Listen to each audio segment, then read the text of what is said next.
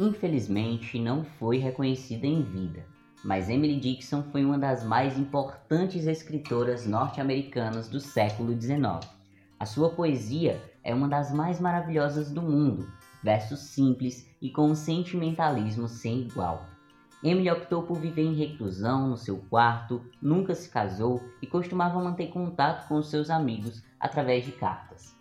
A sua fã número um que lia todos os seus poemas e cartas era Susan Gilbert, sua melhor amiga e cunhada. Olá pessoas, tudo bom com vocês? Eu sou o No Arthur, um quase professor de história, tá faltando só me formar, e esse é o podcast de Novo Essa História, onde eu sempre vou trazer um assunto massa de história para falar para vocês. E hoje eu vou falar sobre Emily Dixon, então após a vinheta vocês vão saber tudo sobre a vida da Emily.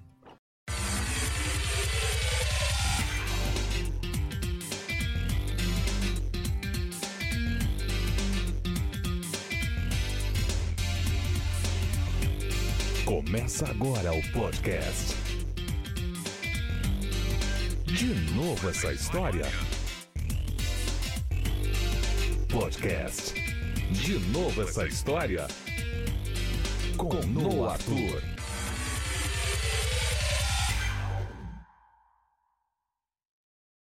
Em 10 de dezembro, sagitariano, hein? Uau!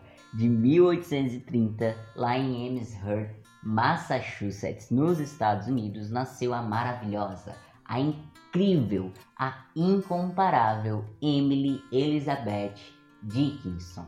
Seus pais, Edward Dickinson e Emily Norcross Dickinson, eram muito ricos, uma prestigiada família da Nova Inglaterra, eram protestantes, puritanos, porém a Emily nunca se definiu em algo, tá? Apesar da família dela ser muito religiosa, ela pairava ali sobre o paganismo mesmo e também a mística clássica. Seu pai, assim como outros membros da família Dickinson, ocupava uma posição muito importante do governo, além de ser também advogado. A Emily, quando criança, ela frequentou um centro educacional para meninas e lá ela se aprofundou nas ciências básicas, também estudou piano com sua tia, jardinagem e horticultura, né? É, dizem que essas atividades ela amou até o fim da sua vida. Inclusive o seu pai ele construiu uma estufa só para ela, só para ela cultivar ali suas flores, para é, cultivar sua horta, enfim. A Emily ela era muito fã de astronomia também, certo? Quando adolescente, ela foi estudar no South Hadley Family Seminary. Outras fontes, outros livros também sugerem que ela estudou no Mount Holyoke Family Seminary, certo? Mas não importa, ela estudou no seminário de freiras. E lá ela tinha a educação acadêmica, mas o real objetivo era formar freiras, já que na época as mulheres elas não podiam frequentar faculdades. Ou elas eram preparadas para se tornar freira, ou elas eram preparadas para se tornar uma esposa. No entanto, né, ela se formou lá naquele seminário como uma não convertida, isso porque ela alegou problemas de saúde para sair do seminário. Dizem que esses problemas eram uma invenção e ela constantemente estava é, pregando peças nas freiras e aí as freiras disseram que Jesus já tinha abandonado ela e tal. E aí, quando ela saiu desse seminário, ela voltou para casa do seu pai, onde ela ficou lá até o fim da sua vida. A sua mãe constantemente queria que a Emily se casasse e arranjava pretendentes para ela, mas a Emily sempre dava um jeito de expulsar todos. E o seu pai ele concordava com a Emily não queria que ela se casasse. Então ela tinha o apoio do pai para não se casar, né? E, e aí ela começava a expulsar todos os caras que a mãe dela apresentava e no fim ela viveu sozinha na casa do seu pai até os 55 anos de idade, certo? Mas, porém, todavia e entretanto, dizem que a Emily ela se interessou por dois homens na vida delas. Um deles era o Benjamin Franklin Newton, um homem brilhante e inteligente que foi trabalhar para o pai da Emily e que entrou na sua vida para recomendar leituras e elogiar sua inteligência. O Benjamin, né, o Ben, ele constantemente estava lá encorajando a Emily a escrever, porque ele sabia que a Emily escrevia muito bem, além dela ser muito inteligente. Porém, como a vida de uma grande poetisa precisa ser construída por meio de traumas para ela poder ter sobre o que escrever, o Ben ele estava com tuberculose, que era uma doença muito mortal na época, e acabou morrendo, trazendo muita dor ao coraçãozinho de Emily Dickinson.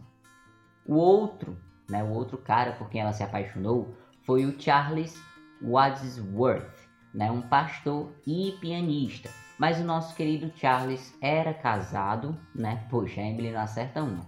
E aí ele se afastou dela para não cair em tentação e posteriormente morreu. Agora a gente vai entrar numa parte delicada da história toda, que é um nome, tá? Susan Gilbert. Vamos lá.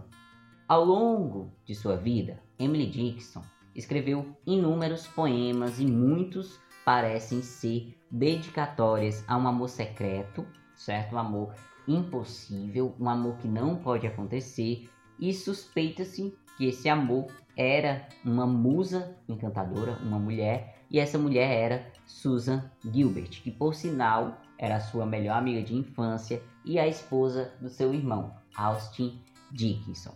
Especula-se também que a Sue e apenas a Sue quem conseguiu ler todos os poemas da Emily, porque em vida a Emily ela só publicou seis poemas no jornal. Isso porque na época as mulheres elas não podiam ser escritoras e o pai da Emily era muito rígido nessa questão certo? Então ela não podia publicar seus poemas, ela inclusive publicou um poema com o nome do irmão dela. O irmão dela ganhou uma competição por conta disso, mas ela mesma não podia publicar seus poemas. Que era que ela fazia? Ela escrevia, alguns ela dava para Su e outros ela dava para a empregada guardar, só que a empregada dela nunca leu, só guardou. É tanto que quando ela morreu, encontraram mais de mil poemas dentro do baú dessa empregada, certo?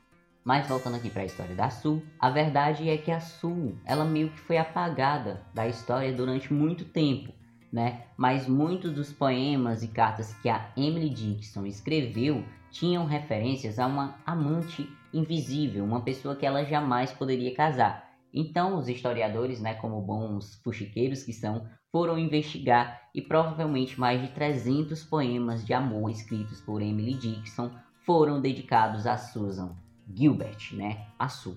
O que se sabe é que muitos poemas foram meio que corrigidos e o nome Susan foi apagado porque era um escândalo, né? Era o século XIX e era um escândalo. Uma mulher, a Emily, está apaixonada por outra mulher, a Susan. O fato é que após o casamento da Sue e do Austin, o vínculo das duas foi meio que rompido por um certo período, mas sempre existiram as trocas de olhares, né, os encontros escondidos.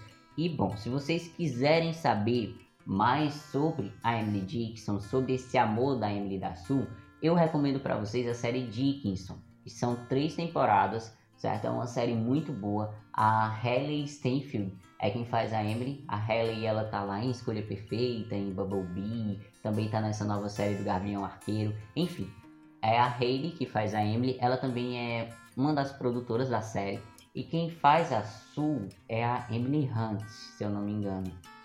É, alguma coisa Hunt. Mas enfim, a série ela retrata exatamente esse romance da Susan e da Emily, que é tratado de uma forma muito natural, muito genuína tem uma pitada de humor, porque é uma série de comédia, mas ao mesmo tempo não tira o sentimentalismo dos poemas da Emily. E eu acho muito interessante porque enquanto tá rolando lá a série, do nada a Emily começa a recitar alguma coisa e aparece assim umas letrinhas ela recitando e tem todo aquele sentimentalismo por trás. É uma série muito boa. Também tem vários filmes sobre a vida da Emily, é só vocês jogarem no Google. Só que os outros filmes não retratam muito isso da Susan e da Emily. Na verdade, retratam a Emily com vários carros, certo? Porque dizem que ela era muito namoradora, mas só através de carros. Mas Emily Sue, com certeza vocês vão chipar muito, porque é um casal muito fofinho, certo, gente? E bom, isso é tudo que vocês precisam saber sobre Emily Dixon. Infelizmente a gente não tem muita coisa sobre ela, porque ela viveu em anonimato durante muito tempo. Mas hoje em dia também tem biografias. Eu já li a biografia da Emily e é muito boa, certo? e vale muito a pena vocês conferirem tanto os poemas da Emily quanto a biografia, quanto a série Dickinson, quanto os filmes também que tem aí por trás, certo?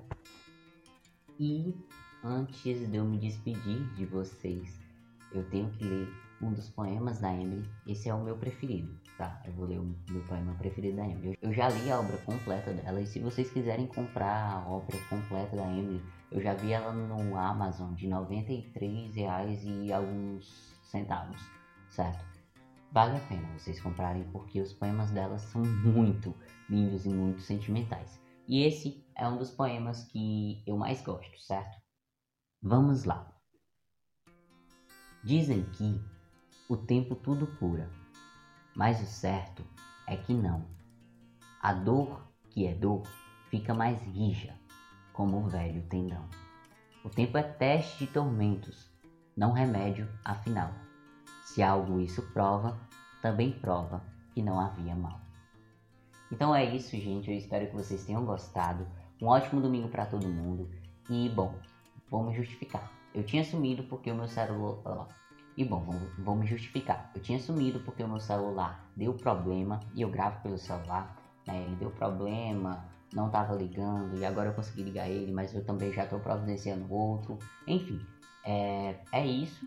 Quando eu providenciar outro, obviamente tudo vai ficar mais perfeito, eu vou conseguir postar sempre com frequência. Vou tentar continuar postando com frequência, né? Já que o celular voltou a funcionar, não tem porque eu, eu enrolar para postar. Eu já tenho muito episódio, muita coisa escrita para trazer para vocês, certo? Então é isso. É um ótimo domingo para todo mundo. Espero que vocês tenham gostado. Para mandar sugestões e feedbacks lá no Instagram, arroba DNA História Podcast. E sigam lá no Instagram, tá? Porque lá sempre tem um reel, sempre tem uma curiosidade, sempre tem alguma coisa nos stories, ok?